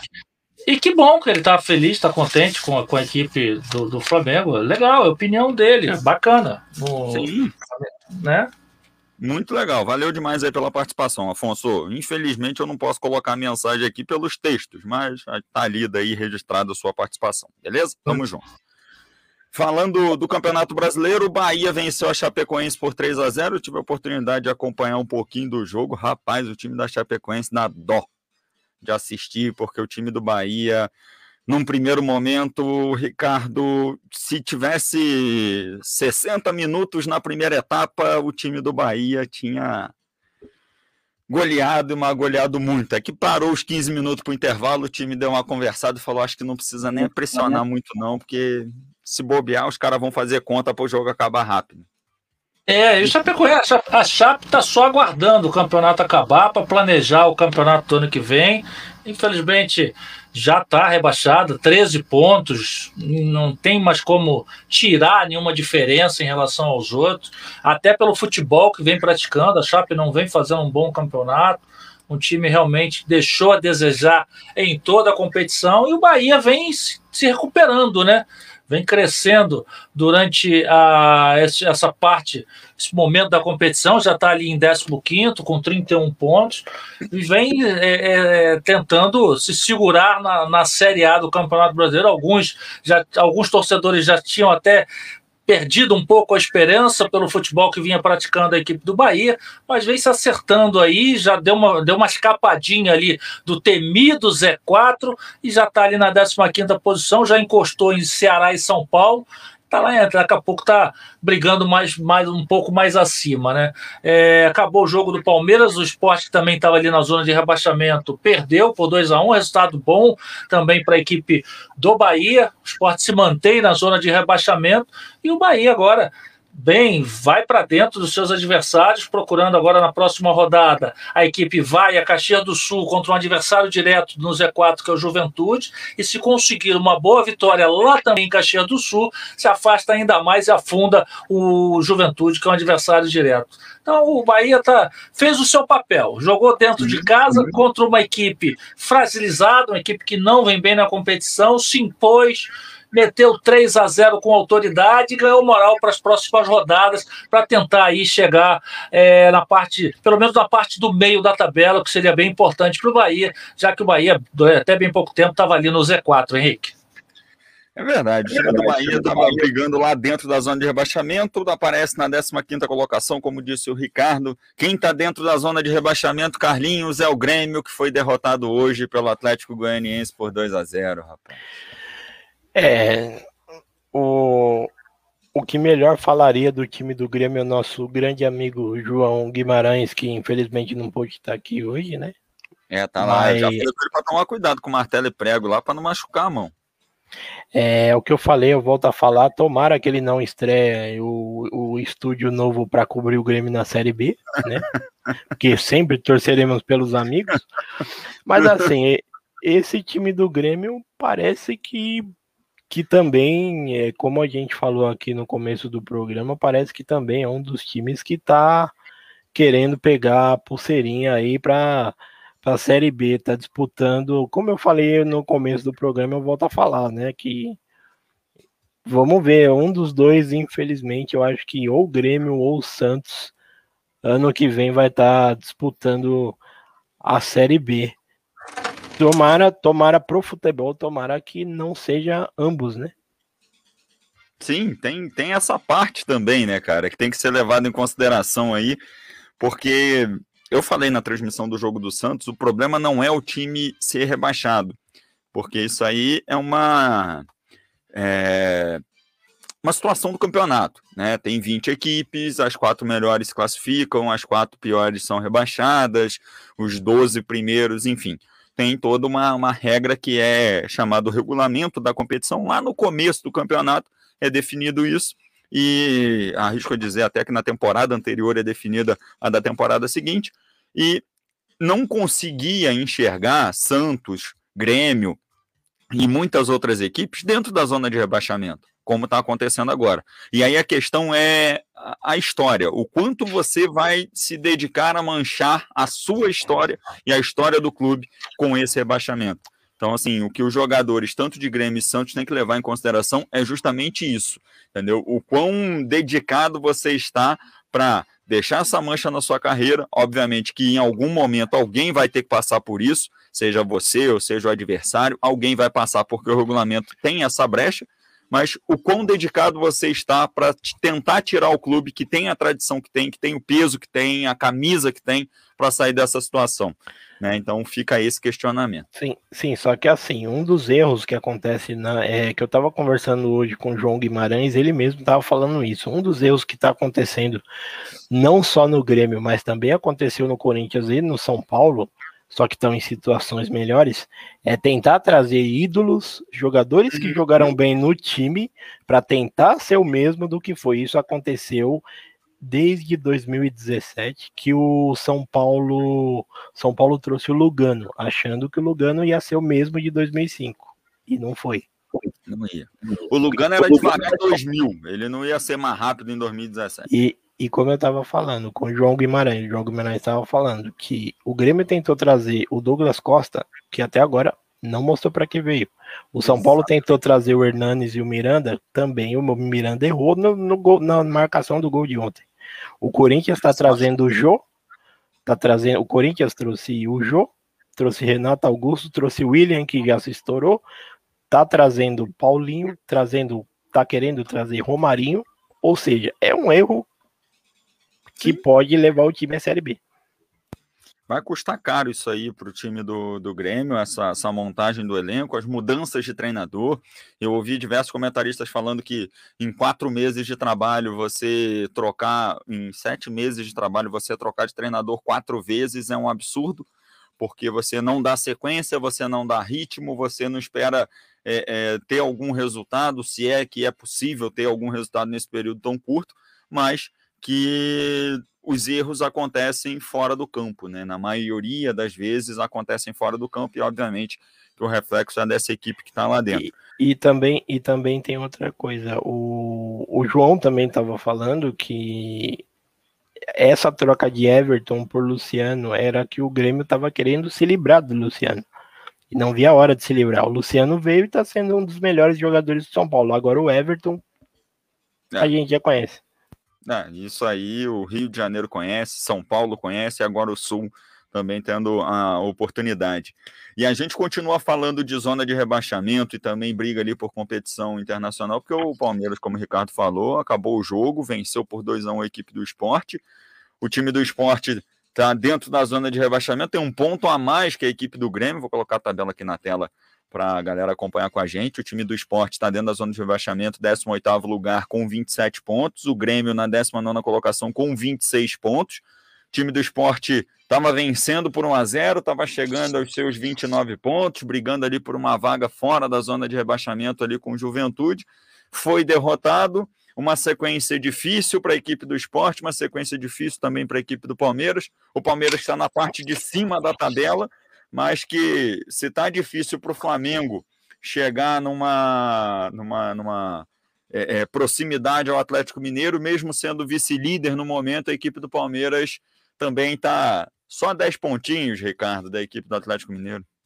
É, a situação está muito complicada para a equipe do Palmeiras. E lembrando também a quantidade de jogos, né, Magênio? O Palmeiras hoje é, tem jogos a mais. O Palmeiras hoje fez o seu 28 jogo, enquanto o Atlético tem um jogo a menos que o Palmeiras, e o Palmeiras ainda tem três jogos a mais que a equipe do Flamengo. O Flamengo tem três jogos a cumprir, então o Palmeiras vive uma situação realmente é, muito difícil de pensar, de repente, em título, né? Vai brigar ali para se manter na Taça Libertadores do ano que vem, né, na zona de, de, de classificação para a Taça Libertadores, mas fica muito complicado uma briga por título. O resultado foi muito ruim para a equipe do esporte, que voltou, estava vencendo o jogo por 1 a 0 estava largando ali o Z4, ou, enfim, né, mas com a, o resultado, com a derrota, virada da equipe do Palmeiras, o esporte permanece no Z4 com 27 pontos, tem 28 jogos, ou seja, já atuou mais do que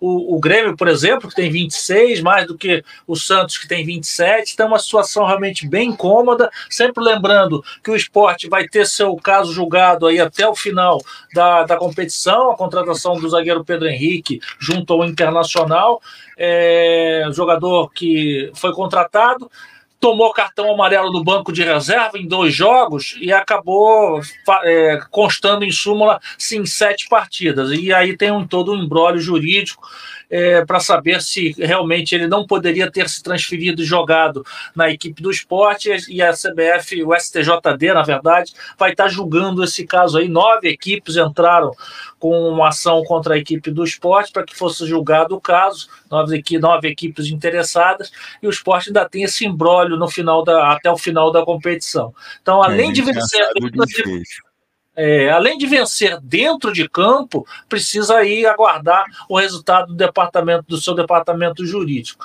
Isso vai, é, vai pesar muito né, a posição que o esporte vai estar lá no, no final da competição. Né? Acho que é por isso que estão empurrando com a barriga. É. Se o esporte já tiver rebaixado, ele vai tirar os pontos dele e pronto. Agora, se não. Acabou. É, senão a gente vai ver como é que vai ficar. Então é uma situação realmente muito complicada. O, Palmeiras da briga por título, não acredito mais, né? Até, até pelo futebol que o Palmeiras vem apresentando, não é um grande futebol que anime, inclusive, o seu torcedor. Vence ali na Bacia das Almas. Hoje teve dificuldade, mais uma vez, de vencer a equipe do esporte no jogo de hoje. Acabou vencendo por 2 a 1 um de virada, mas é uma equipe que não está, acredito eu, que esteja mais focado e pensando na final da Libertadores, dia 27, contra a equipe do Flamengo. E o esporte agora resta brigar até o final para se manter na Série A, Magênio. É, rapaz, e aí com essa informação do Ricardo França, olha aí na tela para você a probabilidade do Campeonato Brasileiro. Obrigado aí para a galera da faculdade da rapaz de Minas Gerais. Meu Deus, por um segundo sumiu aqui o nome, Universidade Federal de Minas Gerais. Obrigado aí pela galera que faz essas estatísticas. O Atlético Mineiro com 95% de chance de ser campeão, Flamengo ainda com 3%, Palmeiras, Fortaleza, Bragantino, Fluminense, Corinthians e Internacional com menos de 1%. E aí, quem já não tem mais chances, no Atlético Goianiense, Cuiabá, América Mineiro, Bahia, Grêmio, Esporte Ceará, Chapecoense, Atlético Paranaense, São Paulo, Juventude e Santos, sem chances aí de sonhar com o título do Campeonato Brasileiro da Série A da temporada de 2021. A gente vai mudar de assunto, vamos falar de Série B do Campeonato Brasileiro. O time do Curitiba tem a liderança do campeonato, 57 pontos, tá seguido do Botafogo, que tem 55 pontos. A gente vai botar a tabela aí na tela também para você acompanhar com a gente. A equipe do Havaí aparece na terceira colocação com 53, o Goiás em quarto tem 52 pontos. CRB, Vasco, Guarani e CSA, além do Náutico, na minha é, é, gigantesca e absoluta ignorância são as equipes que ainda brigam aí por uma vaga no G4, apesar de eu achar que é muito difícil para o Náutico e para o CSA essa briga ainda.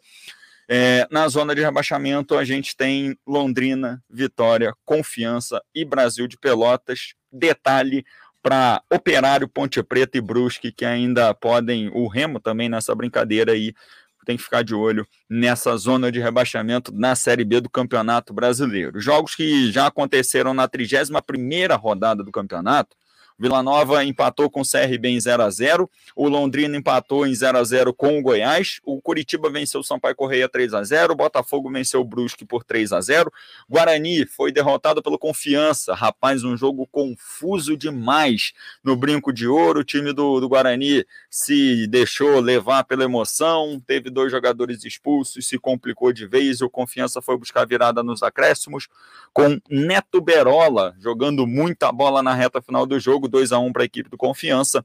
O Havaí venceu o Cruzeiro por 1 a 0.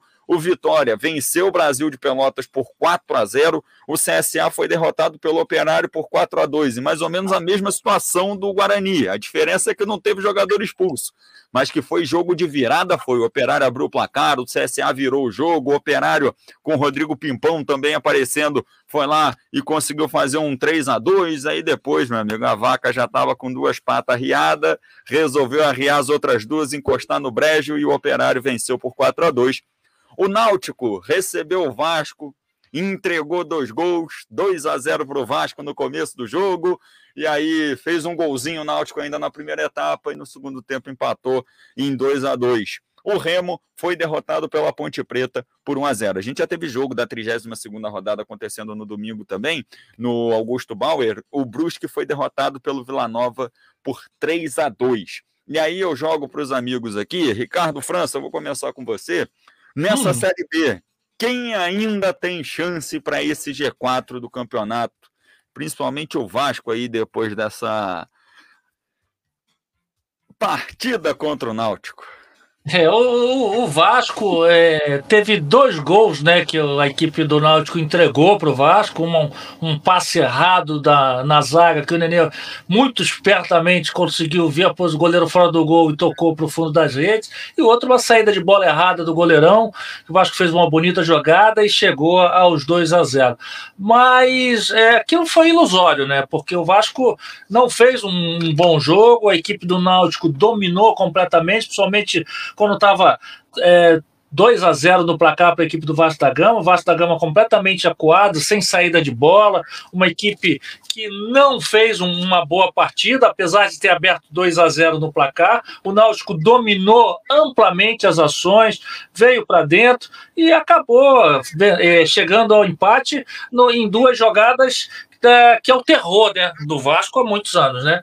Que é a bola alçada dentro da área. O Vasco da Gama, a, a zaga do Vasco não consegue se posicionar de maneira correta para interceptar essas jogadas. E o Vasco acabou tomando justissimamente dois gols que acabaram no empate. Como eu falei, a equipe do Náutico dominou amplamente o jogo. O Vasco, um adversário batido, vencendo por 2 a 0, é, quis deitar em cima da vantagem, deu campo para a equipe do Náutico jogar, que veio para cima, empurrado por sua torcida, conseguiu chegar a, a, ao empate. E acho até que tirou o pé no final do jogo, satisfeita com o empate em 2 a 2 porque se vem para dentro e mantém a pressão, talvez poderia até ter achado o terceiro gol. Vasco da Gama se complicou tem 47 pontos na sexta posição, está a 5 pontos do G4, não depende só de si para chegar a uma classificação, um acesso da Série A. Ah, as coisas estão complicadas. Se complica principalmente, Henrique, porque o Vasco tem uma postura dentro de casa e quando joga fora de casa tem outra postura. É, é, normalmente é uma equipe muito acuada fora de casa. A gente viu isso contra a equipe do Sampaio Correia e vimos isso contra a equipe do Náutico. Não tem, não, não se impõe fora de casa. E, e, e o Vasco está num momento da competição, onde já temos 31 jogos, faltando 7 para encerrar o campeonato, que o Vasco não pode se permitir mais errar, não pode se permitir mais perder ponto, tanto dentro fora de casa. E com essa postura que a, a, assume jogando no campo do adversário de maneira é, reativa, acuada, não vai, não vai muito longe. Então eu acho difícil. É claro que matematicamente tem chance, ainda tem 21 pontos a disputar nessa competição, mas precisa mudar sua postura quando joga fora de casa. Ir para dentro do adversário, se impor e parar de tomar gol bobo, né? Tomar gol de cabeça o tempo todo. A zaga do Vasco realmente deixa muito a desejar. Acho difícil o acesso do Vasco da Gama, como acho difícil também que Guarani, CSA e Náutico consigam encostar lá no, no pelotão da frente.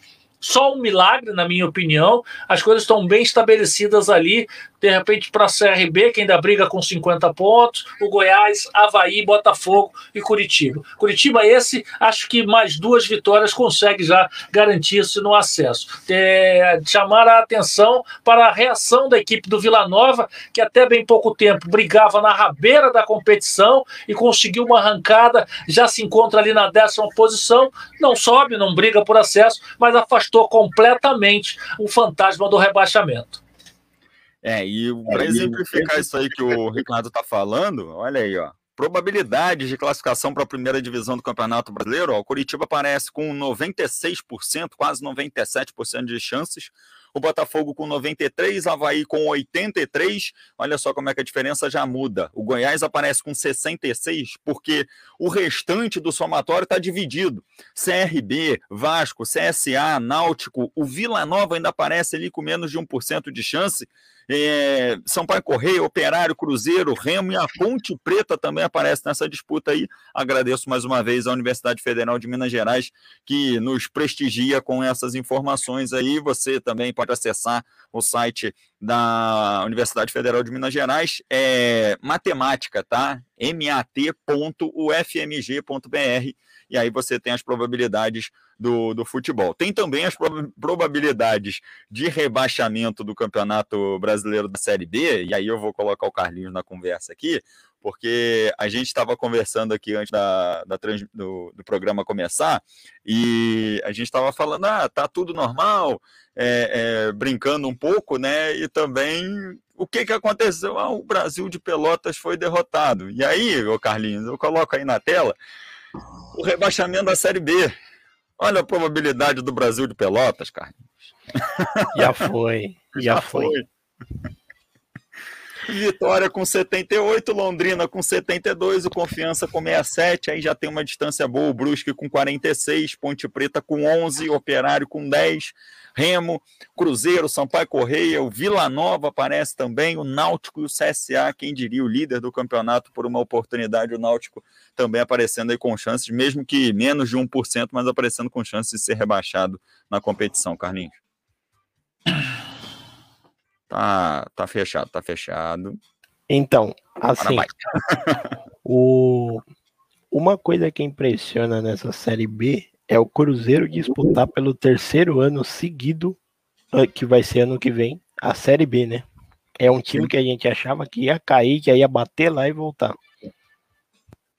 Exatamente, cara. A, a, a, primeira impressão que ficou foi: o Cruzeiro vai chegar, não vai nem esquentar lugar, meu amigo. Ele vai chegar, vai... não voltou. E, e que sirva disputar... de exemplo para quem está em cima. E vai disputar o ano que vem o terceiro ano seguido na Série B, né?